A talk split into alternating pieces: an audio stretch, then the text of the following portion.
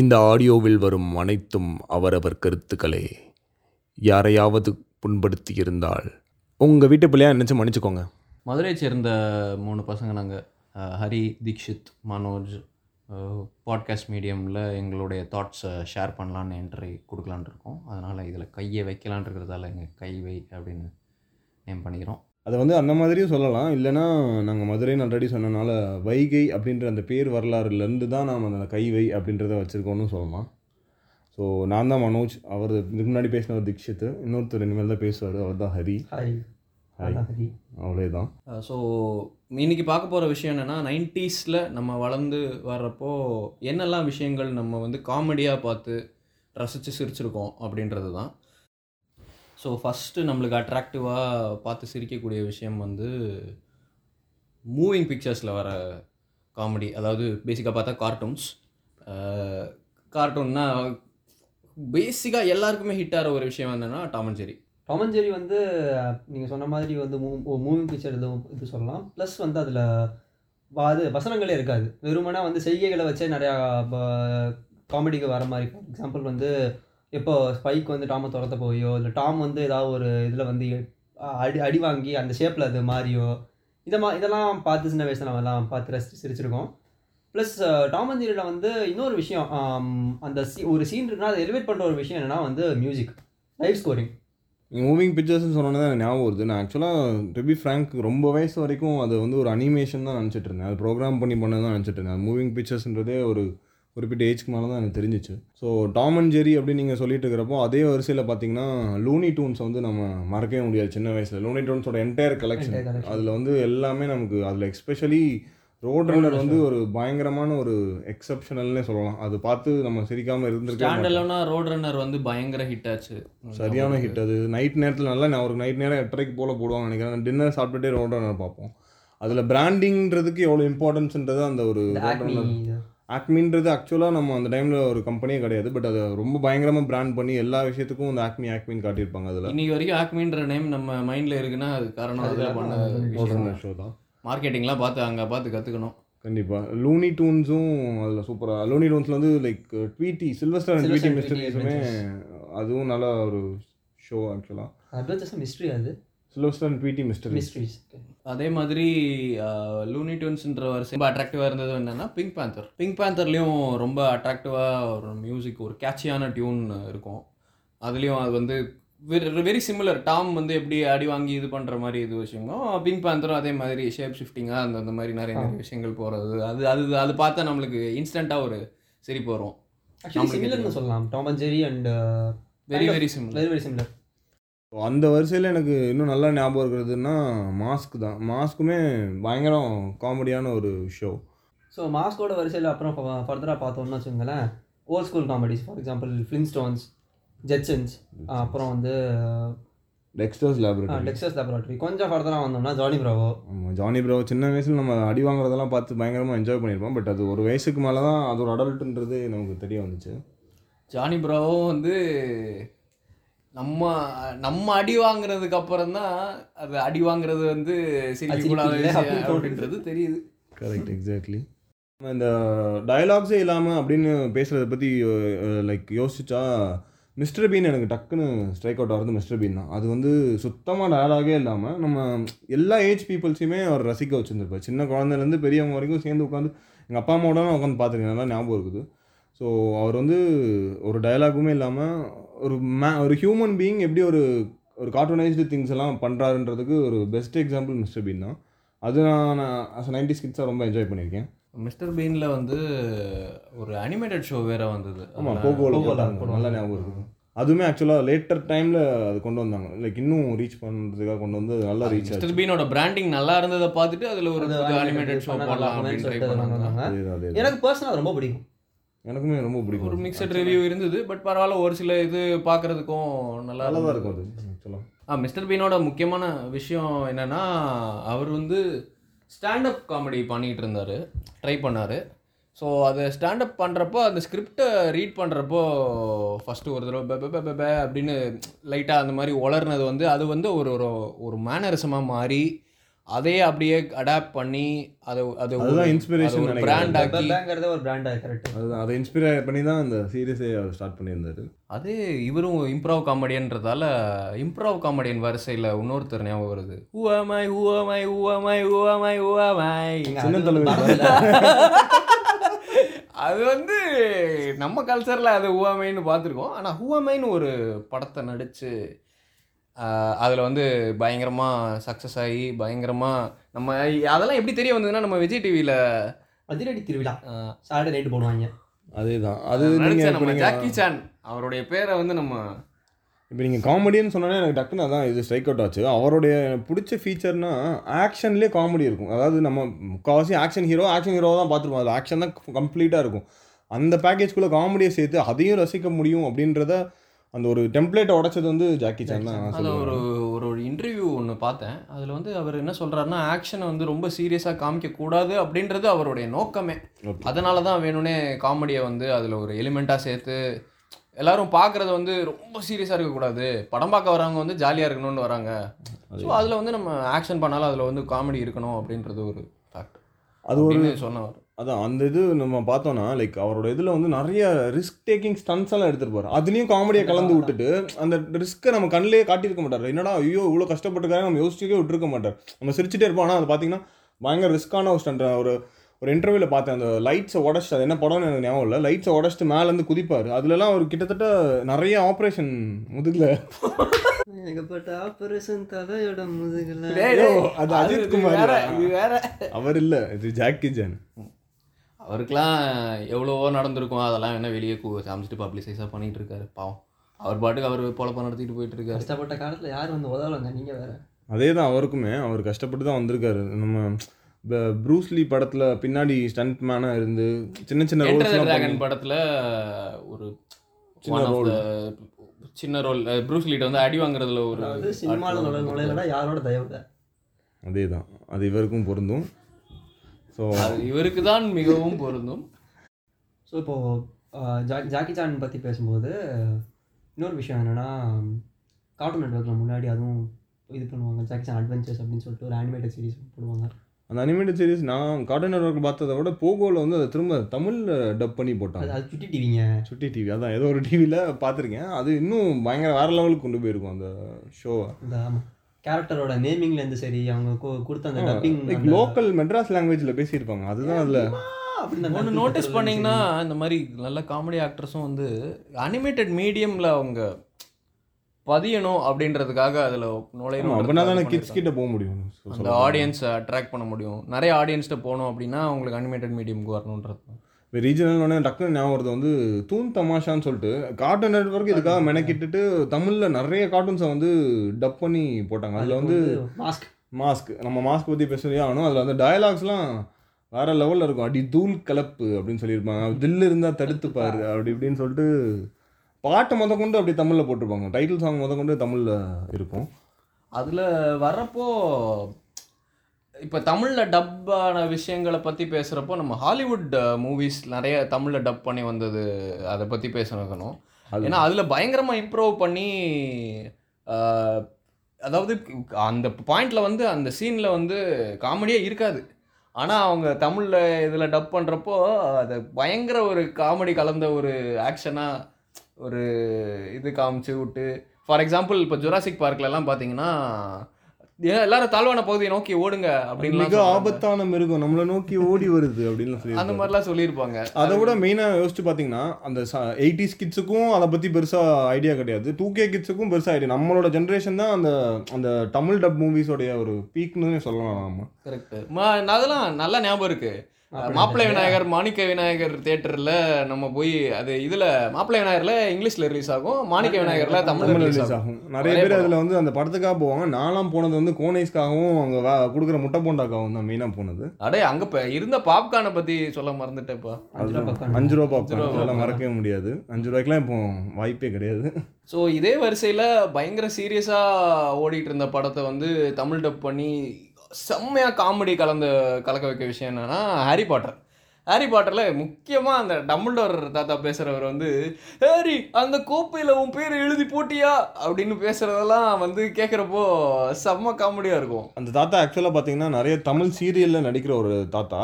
நீங்கள் என்ன ஒரு தமிழ் டப்டு மூவி எடுத்தாலும் கண்டிப்பாக அதில் ஏதாவது ஒரு கேரக்டர் இருக்கும். இதர் ஹீரோ கூட அவர் நிறைய இதில் பேசியிருக்காரு. அந்த தாத்தா பேசினது மட்டும் இல்லை, அதில் வர ஸ்பெல்ஸில் வர டைலாக்ஸ் கூட பறந்துடு லெவியோசா அது மாதிரி விஷயங்கள், செத்து மடி அப்படின்னு சொல்றதெல்லாம் கூட அதான் அவங்களுக்கு நம்ம இந்த இடத்துல கிரெடிட்ஸ் கொடுத்தேன். நம்ம கதை வேற மாதிரி இருக்கும், அந்த கதையவே கம்ப்ளீட்டாக வேற மாதிரி கொண்டு போய் நம்ம ஆடியன்ஸ் அப்படியே உட்கார வச்சு நிறைய பேர் அதுக்கு எனக்கு நல்ல ஞாபகம் இருக்குது. நிறைய ஃப்ரெண்ட்ஸ் இருக்கிறாங்க ஸ்டில், அவங்க ஹாலிவுட்டில் வந்து தமிழ் டப்னா மட்டும் தான் பார்ப்பாங்க அப்படின்னு ஒரு அதுக்கு ஒரு பெரிய குரூப்பே இருக்குது, அதுக்கு பெரிய ஆடியன்ஸே இருக்குதுன்னு சொல்லலாம். ஆனால் அந்த ரேஞ்சில் அந்த லிஸ்ட்டில் பார்த்தோம்னா நம்ம வந்து டப்பிங் பண்ணி படத்தை உட்காரவே முடியாத அளவு கூட பண்ணியிருக்காங்க. உதாரணத்துக்கு விஜய் அது அது வேறு வேறு டிபார்ட்மெண்ட் அயன்மேனு அதெல்லாம் அதெல்லாம் 2K கிட்ஸ் நம்ம பேசக்கூடாது. 90s கிட்ஸில் பண்ண எல்லா டப்பிங் படமுமே வேறு லெவலில் தான் இருக்கும். இது பாயிண்ட் நான் அதுதான், ஏன்னா அதுலேயும் அனகோண்டா படத்துக்குலாம் நான் போயிருக்கிறேன். அங்கே போய் ரொம்ப சீரியஸான ஒரு சீனு, பாம்பு பக்கத்தில் வந்துட்டுருக்கு, அங்கே வந்து போட்டில் வந்து அவர் சிகரெட் குடிச்சிட்டே வந்து அப்படி போடு அப்படின்னு சொல்லிட்டு ஜாலியாக இங்கிலீஷ் தமிழ் பாட்டு பாடிட்டு இருந்தார். அந்த மாதிரி நிறைய படத்தில் பாட்டெல்லாம் இன்க்ளூட் பண்ணியிருக்காங்க. மனோஜ் வந்து அனகோண்டான்னு சொல்லும்போது தான் ஞாபகம் வருது. ஆக்சுவலி பார்த்தீங்கன்னா ஹாலிவுட்டில் வந்து அனகோண்டா சரியான ஃப்ளாப்பு. ஆனால் வந்து இங்கே வந்து ரொம்ப ரொம்ப ஹிட்டாக சரியான ஹிட் ஆச்சு. அதுக்கு மெயின் ரீசன் வந்து இந்த டப்பு தான், தமிழ் டப்பிங் தான். அந்த மாதிரி நிறைய படங்கள் இருக்குன்னு நினைக்கிறேன் எனக்கு தெரிஞ்சு. மம்மியே அந்த மாதிரி அங்கே ஃப்ளாப் ஆகி இங்கே அது பயங்கர ஹிட்டான ஒரு படம் தான். அது காலகாலமாக ஓடிக்கிட்டு இருக்கு. இந்த காலத்தில் ஃபாஸ்ட் அண்ட் ஃபியூரியஸ்லாம் நம்ம உட்காந்து பார்க்க முடியாது. நம்ம ஊர் மக்கள் ஏதோ நம்ம ஊர் பசங்க நடிக்கிற படம் மாதிரி உட்காந்து போய் பார்த்து. ஆனால் வந்து ஃபாஸ்ட் அண்ட் ஃபியூரியஸ் அங்கே கிராஸ் ஆகிடுது, அது ஒன்று. பாக்ஸ் ஆஃபீஸ் கலெக்ஷன் அள்ளிடுது, இங்கேயுமே அள்ளிடுது. ஆனால் படம் வந்து தியேட்டரில் உட்காந்து பார்க்க முடியாது, அது வேற விஷயம். நம்ம ஊருடைய பெரிய டாப் ஹீரோஸோடைய ஓப்பனிங் அளவுக்கு இங்கே ஓப்பனிங் கொடுக்குது ஃபாஸ்ட் அண்ட் ஃபியூரியஸ். அதே மாதிரி தான் இப்போ நிறைய பெரிய ஆட்கள் படங்களும் வருது, உட்காந்து பார்க்க முடியுதா. அதே மாதிரி தான் ஃபாஸ்ட் அண்ட் ஃபியூரியஸும். ஸோ இப்போது இன்னோவேட்டிவாக டயலாக்ஸ் மூலிமா காமெடின்ற அதை பற்றி பேசுகிறப்போ இதை வந்து தவிர்க்கவே முடியாத ஒரு டாபிக். கிரேசி மோகன் அவருடைய ஸ்கிரிப்டில் எவ்வளவு இன்டெலிஜென்ட்டாக காமெடியை வந்து கொண்டு வருவார் அப்படின்றது கண்டிப்பாக. அது வந்து அதுவும் கிரேசி மோகன் வித் கமல்ஹாசன்னா சொல்லவே வேணும். அது வந்து ஒரு பயங்கரமான ஒரு காம்போ. அந்த காம்போ தான் நமக்கு தெரிஞ்சு பயங்கர நமக்கு ரீச்சான ஒரு காம்போன்னு சொல்லலாம். அதில் உட்காந்துட்டு வந்தோன்னா நமக்கு வந்து கவலைகள் ஓரளவுக்கு அது குறையும் கண்டிப்பாக. அதில் வந்து அவர் அதான் அந்த டைமிங் நீங்கள் சொன்ன மாதிரி டைமிங்கும் அதுக்குமே கண்டிப்பாக ஒரு பெரிய மெச்சூரிட்டி வேணும். சின்ன பசங்களுக்குலாம் அது புரியவே புரியாது. ஒரு மெச்சூர்டு ஏஜ் வந்தால் தான் நமக்கு அது என்ன சொல்ல வரான்றதே புரியும். இப்போ கூட நிறைய பேர் புரியாமல் இருக்கிறவங்களாம் இருக்காங்க. கிரேசி மோகனோட முக்கியமான ஒரு விஷயம் என்னென்னா வார்த்தைகளால் விளையாடுவார். பன் அது வந்து பன்னில் வந்து அவர் ஒரு எக்ஸ்பர்ட்னே சொல்லலாம் நம்ம. ஸோ அது அவருக்கு அப்புறம் தான் அது கொஞ்சம் நல்லாவே ஃபேமஸ் ஆகி மக்களும் அது வந்து ஒரு ட்ரெண்ட் ஆகி அது எல்லாருமே பண்ண ஆரம்பிச்சிட்டோம். பட் பண்ண எனக்கு தெரிஞ்சு அவர் பண்ணார், அதோட அது முடிஞ்சிருச்சுன்னு நினைக்கிறேன். எனக்கு தெரிஞ்சு இப்போ இருக்கிற ஜென்ரேஷனில் யாருமே பெருசாக பண்ணுறதில்ல. காமிக்ஸ் தான்ற ஒரு பேரில் ஏதோ பண்ணாங்க, அது வேறங்க. அது நம்ம கடைசியில் பேசுவோம். அதெல்லாம் இப்போ வேணாம். காமிக்ஸ் பற்றி நம்ம கடைசியில் பேசுவோங்க. அதெல்லாம் இப்போ வேணாம். காமிக்ஸ் தான் தனி டாபிக்ங்க, அது கடைசியில் பேசுவோங்க. அது ஒரு தனி ரகங்க. ஸோ கிரேசி மோகனை பற்றி பேசுகிறப்போ அவர் நாடகங்களில் பண்ண காமெடியும் அந்த காமெடியில் இன்வால்வ் ஆன டீமை பற்றியும் நம்ம கண்டிப்பாக சொல்லி ஆகணும். மாது சீனு அவங்க கேரக்டர்ஸ்லாம் ரொம்ப அவங்க படங்கள்லையும். ஒரு சீனுன்றவர் வந்து இப்போது இறைவி படத்தில் கூட வந்திருப்பாரு, அதனால ஒரு கேரக்டர் ஆர்டிஸ்ட்னு கூட சொல்லலாம் அவர். ஆக்சுவலாக நீங்கள் இப்போ இதெல்லாம் சொன்னோன்னே ஞாபகம் வருது. நான் சின்ன வயசில் டிடி ஒன்னில் வந்து 10க்கு 10ன்னு சொல்லிட்டு ஒரு இது வார வாரம் ஒன்று ஒரு ப்ரோக்ராம் வரும். அந்த ப்ரோக்ராமில் பார்த்தீங்கன்னா ஒரு 10 பாட்டு அதோடு சேர்ந்து காமெடி, கிரேசி மோகனோட அந்த காமெடி இதுவும் கிளிப்பையும் கலந்து அதுவே டிஃப்ரெண்ட்டாக ஒரு இனோவேட்டிவாக பண்ணியிருந்திருப்பாங்க. ஒளியும் ஒளியும் தாண்டி அது வெறும் பியூராக மியூசிக் மட்டும் இது. ஆனால் மியூசிக்கும் காமெடி கலந்த ஒரு இது அப்போவே அவர் பண்ணியிருந்தார், எக்ஸ்ப்ளோர் பண்ணியிருந்தார். கிரேசி மோகன் படங்கள்லாம் எனக்கு ரொம்ப பிடிச்சதுன்னா ஃபஸ்ட்டு பஞ்சதந்திரம் தான் சொல்லுவேன். அது வந்து எவர்கிரீன், இது எப்போ பார்த்தாலுமே நமக்கு அது செம்ம ஃபன்னாக இருக்கும். அது எனக்கு மைக்கேல் மதன காமராஜன் சொல்லுவேன், எனக்கு வசூல் ராஜாப்பா. அதே தான், ஒவ்வொருத்தவங்களுக்கும் அந்த மாதிரி ஒரு பயங்கர ஒரு லிஸ்ட் இருக்குது. கிரேசி மோகன்னு பார்க்குறப்போ அவர் அப்பியரான ஒரு சீனை பற்றி நம்ம பேசியே ஆகணும் அப்படின்றது என்னுடைய ஒரு இது. சேதுராமன் கிட்ட ரகசியமாக அதுதான், அது சூப்பராக இருக்கும். அதில் ஆக்சுவலாக நடிச்சிருப்பாரு, பட் செமையாக பண்ணியிருந்திருப்பாரு டாக்டர் கேரக்டராக. அந்த காமெடியில் வேறு 2 பேர் வந்திருப்பாங்க, உங்களுக்கு ஞாபகம் இருக்கா? ஆனால் அது எப்படிங்க மறக்க முடியும், அவங்களும் ஒரு காமெடி ஜாம்பவான்கள், அவங்க முக்கியமான ஜாம்பவான்கள். கவுண்டமணி செந்தில் கண்டிப்பாக. கவுந்தமணி செந்தில்னோடனே 90s கிட்ஸுக்கு முக்கியமாக தெரிஞ்சது வந்து வாழைப்பழ காமெடி தான். அதில் தான் இன்ட்ரோவே ஆகிருப்போம். அது வந்து அது ஒரு பயங்கர எவர்கிரீன் காமெடி. இன்னைக்கு பார்த்தாலும் பயங்கர ஸ்லைட் வந்து பெட்டர் மார்க்ஸ் லைட்டு அது பெட்டர் மார்க்ஸ் லைட்டே தான் வேணுமா? அதெல்லாம் வேறு லெவலாக ஒரு காமெடி. இந்த மாதிரி கவுண்டமணியோட அந்த பெகரா ஒரு காமெடி தான் வருவார். அந்த காமெடியில் வந்து மம்மி வாடி அதே தான். அதில் கூட கண்ணாடி போட்டு ஒரு ஆக்டர், அவர் பேர் சுந்தரராஜன். அவர் கூட அதில் பிச்சைக்கார கூட்ட தலைவராக வந்திருப்பார். அவர் பிச்சைக்கார கூட்ட தலைவனாக வர்றதுன்னு ஞாபகம் வருது. அவர் வேற ஒரு படத்தில் வர்றப்போ ஒரு பேப்பர் ஒருத்தட்ட கொடுத்துட்டு அதில் ஒன்றும் இல்லை கீழே போட்டுரு அப்படின்னு சொல்லலாம். வேறு ஆக்சுவலாக தமிழில் அந்த தக் லைஃப் தமிழில் வந்து ஆரம்பிச்சதில் மெயின் இதே வந்து அந்த இதுதான் நல்லா ஞாபகம் இருக்குது எனக்கு. இப்போ கவுண்டமணி காமெடின்னு பார்க்குறப்போ சிங்காரவேலன் படத்து காமெடி இப்போ எல்லாம் பார்த்துருப்போம் அப்படின்னு நினைக்கிறேன். அதில் அவங்களோட ஒரு ஜூனியர் ஆர்டிஸ்ட் மாதிரி ஒருத்தர் வந்து உட்காந்து வைகை புயல் எப்படி சொல்லலாம் நீங்கள், கைவை புயல் தான் நம்மளோட பாட்காஸ்ட்ல நம்ம சொல்லணும். ரைட், இவனை பற்றி சொல்லணும்னா 90s கிட்ஸோட ஆஸ்தான காமெடின்னா வடிவேல் தான். வடிவேல் பார்த்து தான் நம்ம கம்ப்ளீட் லைஃபையும் வளர்ந்துருக்கோம் இப்போ இவ்வளோ நாள் நம்ம இதில். ஸோ வடிவேலை பற்றி பேசுகிறப்போ அவருடைய முக்கியமான ஒரு ஆஸ்பெக்ட் என்னென்னா அவருடைய பாடி லாங்குவேஜை கொண்டு வந்தார் காமெடியில். அடி லாங்குவேஜ்ன்றதை தாண்டி நான் வந்து எல்லாருமே சிவாஜி கணேசன் தான் நடிகர் திலகம்னு சொல்லுவாங்க. என்னை பொறுத்த வரைக்கும் வடிவேல் தான் நடிகர் திலகம். ஏன்னா அவருடைய கண், அவருடைய மூக்கு, வாய் எல்லாமே அவர் நடிக்க வச்சுருப்பார் பயங்கரமாக. அந்த நீங்கள் சொன்ன பாடி லாங்குவேஜ் தான் பாடி லாங்குவேஜோடைய உச்சக்கட்டம். காமெடியனில் வந்து அதை ரொம்ப எக்ஸ்ப்ளோர் பண்ணிடுறது வந்து வடிவேல் தான். பாடி லாங்குவேஜ்ன்றது ஒரு விஷயம், அவர் காமெடிக்கு வச்சிருந்த ஒரு விஷயம். ஆனால் அதையும் தாண்டி அவருக்கு எக்கச்சக்கமான டேலண்ட் இருக்கு. கண்டிப்பாக ஆடுறது எல்லாம். ஒரு பாட்டில் இவர் மைக்கேல் ஜாக்சன் மாதிரி எட்டனா இருந்தா எட்டு வரும் எம் பாட்டை கேட்கும். ஆக்சுவலாக ஒரு சில டாப் ஸ்டார்ஸை விட நல்லா ஆடி இருப்பார் அந்த பாட்டில். சொல்ல போனாங்க டாப் ஸ்டார்னு வந்து எதுக்கு நீங்கள் எதுக்கெல்லாம் சொல்ல வேண்டியது. அவரு ஸ்டார்னா அந்த டாப் ஸ்டாரில் டாப் நடிகர்கள் ஏகப்பட்ட ஆப்ரேஷன் கூட நம்ம சொல்லலாம். அதெல்லாம் ஓகே, ஏகப்பட்ட ஆப்ரேஷன் வேணா சொல்லிக்கோங்க, டாப் ஸ்டார்லாம் சொல்லாதீங்க. நான் டாப் ஸ்டார் ரசிகர். அதே தான், தீக்ஷித்ன்றவர் தான் டாப் ஸ்டார் ரசிகர். எதுவாக இருந்தாலும் அவர் கான்டாக்ட் பண்ணி பேசிங்க. அவர் தான். அவரை யாரும் தெரியணும்னா டாப் ஸ்டாரோட கமெண்ட் செக்ஷனில் பார்த்துக்கோங்க. டாப் ஸ்டாரோட ஒரிஜினல் ஐடியா அவர் தான். ஸோ எனக்கு வந்து எந்த ஒரு டைம்லேயும் நான் பார்க்கக்கூடிய ஒரு கோ டு மூவி அப்படின்னா எம்ஜிஆர் சொன்னான். அது வந்து பயங்கரமான ஒரு இதுன்னு சொல்லலாம். நிறைய காமெடியன்ஸு அந்த காலத்துலேருந்தே ஒரு லீட் ரோல் பண்ணணும்னு நிறைய பேர் ட்ரை பண்ணியிருக்காங்க. அதில் நாகேஷ் சார் அது பார்த்தீங்கன்னா அது சீரியஸான ஒரு கேரக்டர்.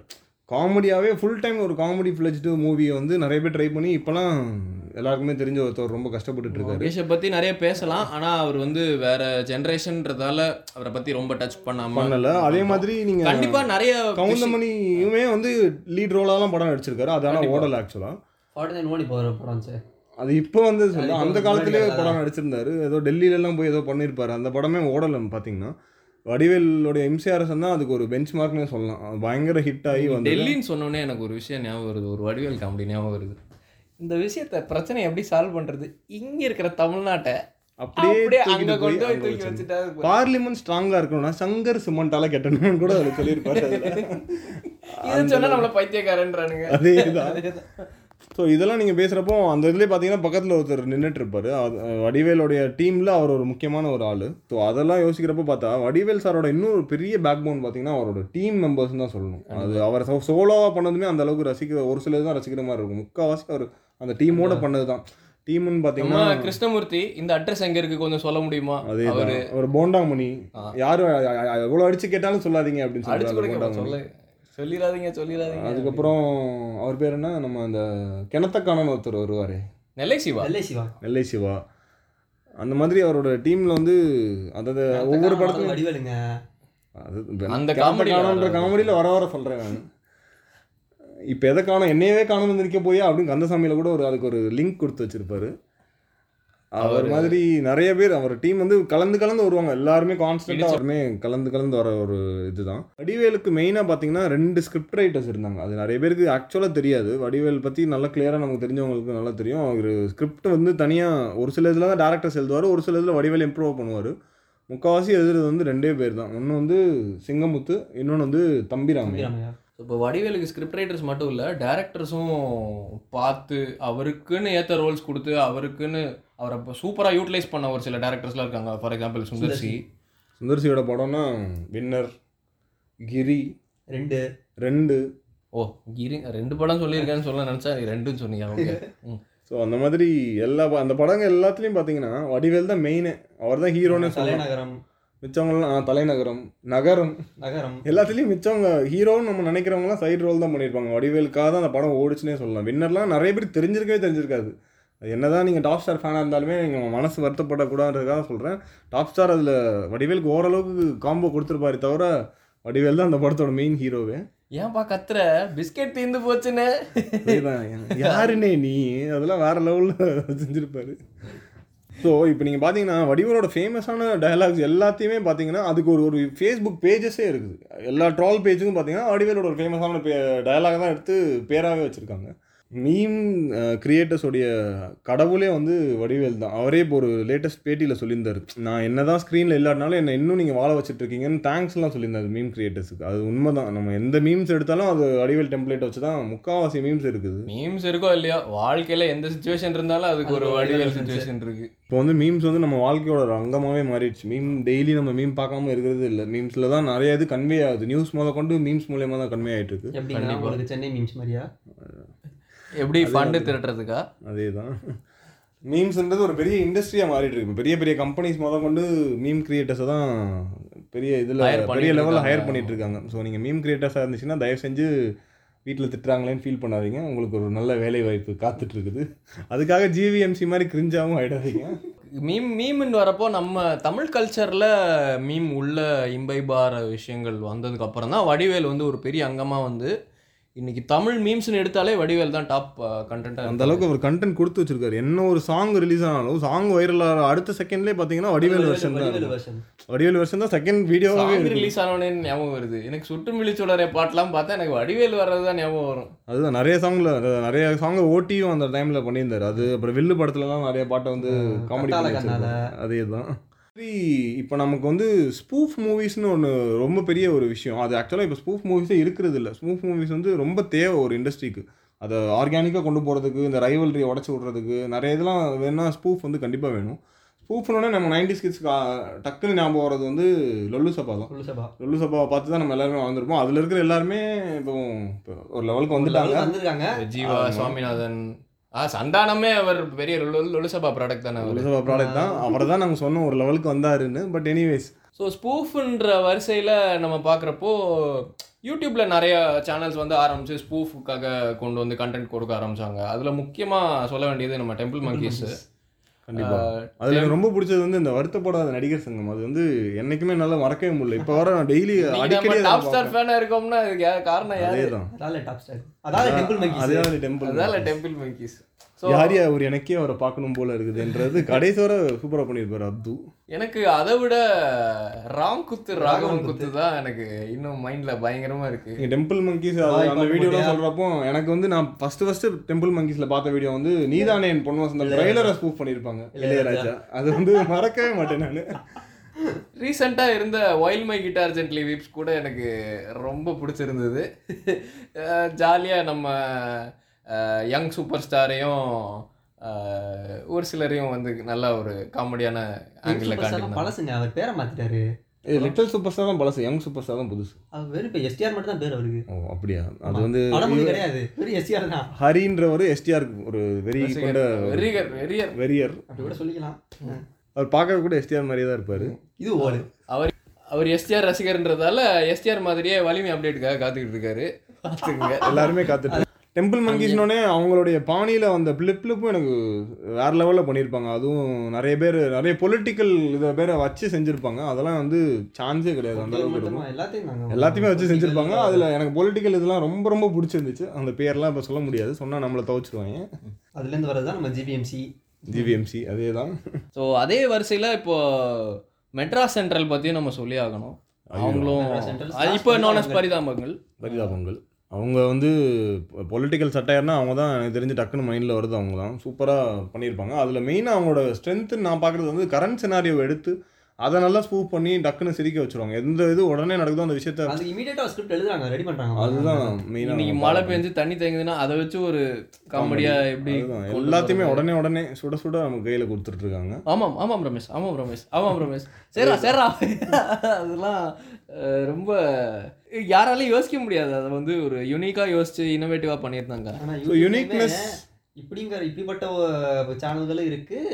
யூனிக்னஸ்னே தான் எனக்கு ஞாபகம் வருது. நம்ம 90s கிட்ஸில் பார்த்த ஒரு யூனிக்கான ஒரு காமெடியர் அப்படின்னு சொல்லலாம். லைக் எல்லாருமே காமெடிஸ் பண்ணிருக்காங்க, இதில் கொஞ்சம் யூனிக்காக டிஃப்ரெண்ட்டாக ட்ரை பண்ணுவோமேன்னு பண்ணது வந்து நம்ம மிர்ச்சி சிவா.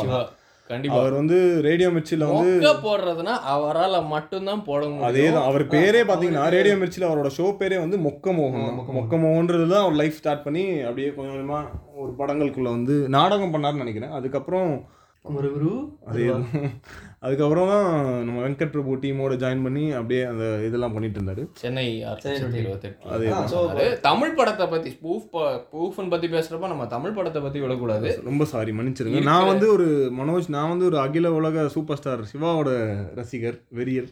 ஸோ தமிழ் படத்தில் இப்படி எல்லா இதுவும் வச்சு செஞ்சு அப்படியே மறு எடுத்து இங்கே மூஞ்சில வச்சுட்டு மாறுவேஷம் அப்படின்னு சொல்றது, அது மாதிரிலாம்.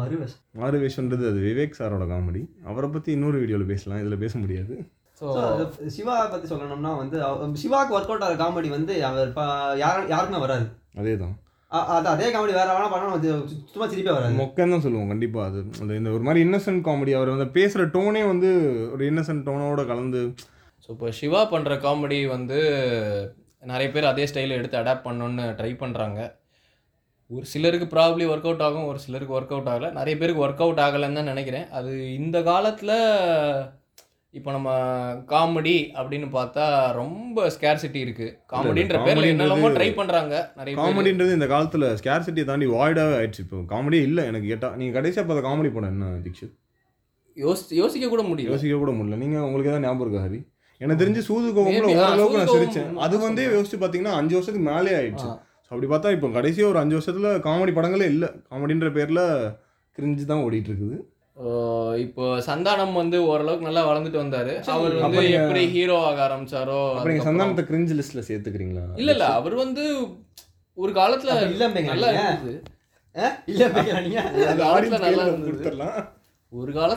இருந்தது. ஆக்சுவலா அவர் காமெடியான பண்ற வரைக்குமே நிறைய படங்கள் ராஜேஷ்லாம் கம்ப்ளீட்டா சந்தானத்தை நம்பி தான் படமே எடுத்தாரு. அதெல்லாம் பாத்தீங்கன்னா அந்த வரைக்கும் நல்லா தான் இருந்துச்சு. அவரும் நான் ஹீரோவா தான் நடிப்பேன்னு ரொம்ப கஷ்டப்படுறாரு, பார்க்க முடியல நம்மளால. அவரையும் பார்க்க முடியல, படத்தையும் பார்க்க முடியலன்னு வச்சுக்கோங்களேன். ஒருத்தர் அப்புறம் வடிவேல் பாணியிலே ட்ரை பண்ணணும்னு தான் நம்ம தலைவர் சூரி நிறைய படங்கள்ல ட்ரை பண்றாரு. அவருக்கு அந்த பரோட்டா காமெடியோட முடிஞ்சிருச்சு, அவருடைய யாராவே முடிஞ்சிருச்சு. இன்னும் ஆனா சூரியோ இல்ல யோகி பாபு மாதிரி இவங்கெல்லாம் வந்து ரொம்ப ஓவர் யூஸ் பண்றாங்க. அதுதான் அது ஒரு பெரிய மைனஸ்னே கூட சொல்லலாம். எல்லா படத்துலையும் யோகி பாபுலாம் கடைசி 2 வருஷத்துல எல்லா படத்துலையும் இருக்கிறாரு, எந்த படத்துல இல்லைன்ற மாதிரி தான் வருது. ஆக்சுவலா கொஞ்சம் ஓவர் யூஸ் பண்ணாம இருந்தா நல்லா இருக்கும். என்ன ஓவர் யூஸ் பண்றதுனாலே நமக்கு முக்கியம் இருக்கும். இப்போ அவர் யோகி பாபு 2 படத்துல பார்த்துருந்தோம்னா இன்னும் சிரிச்சுட்டு தான் இருப்போம். 5-10 படம் பார்க்க நடிக்கிறாரு, 10லயுமே அதே பண்றப்போ நமக்கு என்னடா அதே தான் பண்றான்ற ஒரு ஃபீல் தான் கொடுக்கும். கூட்டு வந்து ஸ்கிரீன் நிப்பாட்டி வைக்கிறாங்க சிரிடா அப்படின்றாங்க நம்மள. அதுதான் சிரிடான்னு சொன்னோன்னே ஞாபகம் வருது வந்து இப்போ இருக்கிற அந்த காமிக்ஸ் தான். அதை பற்றி ஹரி சொல்லி ஆகணும்னு நினைக்கிறேன். காமிக்ஸ் தான் வந்து அதை பற்றி சொல்கிறதுக்கு என்ன இருக்குது, நீங்களே பார்த்துக்குங்க. நீங்களே அமேசான் ப்ரைம் கண்டிப்பாக சப்ஸ்கிரைப் பண்ணியிருப்பீங்க. போட்டு படம் பார்த்து ஸ்க்ரீன்ஷாட் தான் போட்டாங்கல்ல. ஸோ கண்டிப்பாக நீங்கள் காமிக்ஸ் தான், அது அன்அவாய்டபுள் திங். அது நீங்கள் ஒன்ஸ் பார்த்தீங்கன்னா you can't unsee it. So இந்த அன்சீன் ஞாபகம் வருது வந்து அலெக்சாண்டர் பாபு ஓரளவுக்கு நல்லா பண்ணிட்டு இருக்காருன்னு தான் சொல்லணும். இந்த யாரையும் ஹர்ட் பண்ணாம காமெடி பண்றதுன்றது ஸ்டாண்டப்ல ஒரு நல்ல மியூசிக்கோட சேர்த்துலாம் பண்றாரு அவருமே. ஸோ அவரோட ஷோக்கு நான் நேரில் போயிருந்தேன், நான் ரொம்ப அருமையா இருந்தது. அதுதான் நல்லா மியூசிக்குமே நல்லா வாசிக்க இன்ஸ்ட்ருமெண்ட் வாசிச்சு பாடிட்டு லைக் அவருமே மல்டி டேலண்டடாக தான் பண்ணிட்டு இருக்கிறாரு. அந்த வரிசையில் கொஞ்சம் இப்போ காமெடியோடைய சுச்சுவேஷன் வந்து ஒரு ரொம்ப திரைப்படங்கள்ல வர காமெடின்றதே ஒரு கேள்விக்குறியில கவலைக்கிடத்துல தான் இருக்கு. ஏன்னா இப்போ நம்ம ஆல்ரெடி ஸ்ட்ரெஸ்ஃபுல்லான ஒரு வேர்ல்டில் வாழ்ந்துட்டு இருக்கிறோம். இந்த நேரத்தில் நமக்கு ஒரு என்டர்டைன்மெண்ட் வேணும்னா எதுவுமே இல்லை. நம்ம திரும்ப வடிவேல் சார் தான் நம்பி போக வேண்டிய ஒரு நிலைமை. ஆமாம், நம்ம வாழ்க்கையில் ஏதோ கஷ்டம் இருக்குது, கஷ்டத்தையும் விட்டுட்டு நம்ம படத்துக்குன்னு போய் பார்க்குறோம். படத்தில் ஏதோ ஒரு விஷயத்தை கொண்டு வந்து நிறுத்தி சிரி அப்படின்றானுங்கன்னா நம்ம எப்படி சிரிக்கிறது? இன்னும் கொஞ்சம் கஷ்டத்தில் வெளியில் வரோம். கொஞ்சம் கஷ்டத்தில் இருந்தால் வெளியே வர மாதிரி இருக்குது. இந்த நேரத்தில் வந்து நம்ம பேசின இவ்வளோ நேரம் பேசின எல்லாரையுமே starting from Tom and Jerry, mister Bean, Jackie Chan, Vadivel sir, எல்லாருமே சிவாவுக்கு முதற்கொண்டு இப்போ படம் பண்ணுறது இல்லை. எல்லாருமே நம்ம பயங்கரமாக மிஸ் பண்ணுறோம். இவங்கெல்லாம் வந்து திரும்ப வருவாங்களா, இவங்களுடைய திரும்ப வருகைக்காக வெயிட் பண்ணிட்டுருக்குறோம். இல்லை புதுசாவது ஏதாவது ஒன்று முளைக்குமான்றக்காக வெயிட் பண்ணிட்டுருக்குறோம். அந்த ஒரு வருகைக்காக அவளுடன் காத்திருக்கும் கைவை. இந்த நிலை மாறுமா என்ற கேள்விக்குறியுடன் இந்த முதல் எபிசோடை முடித்துக்கொள்வோம். கைவை அடுத்தடுத்த எபிசோடில் வேறு டாப்பிக்கோடு வருவோம். இன்ட்ரெஸ்டிங்கான டாபிக். நம்ம 90s மெயினாக 90s கிட்ஸ்ன்றதால கண்டிப்பாக இது எல்லாமே ரிலேட்டபிள் டாபிக்காக இருக்கும். இது ரிலேட் பண்ணால் தான் அவங்களுக்கும் இன்னும் என்ஜாய் பண்ணுவாங்க. அதனால் ரிலேட்டபிள் டாப்பிக்கில் தான் கண்டிப்பாக நாங்கள் வருவோம், அதில் ஒரு கேரண்டி கொடுத்துக்கிறோம். இத்துடன் இந்த எபிசோடை முடித்துக்கொள்வோம். கவலைக்கு பை பை, கஷ்டத்துக்கு bye bye. Boys played well.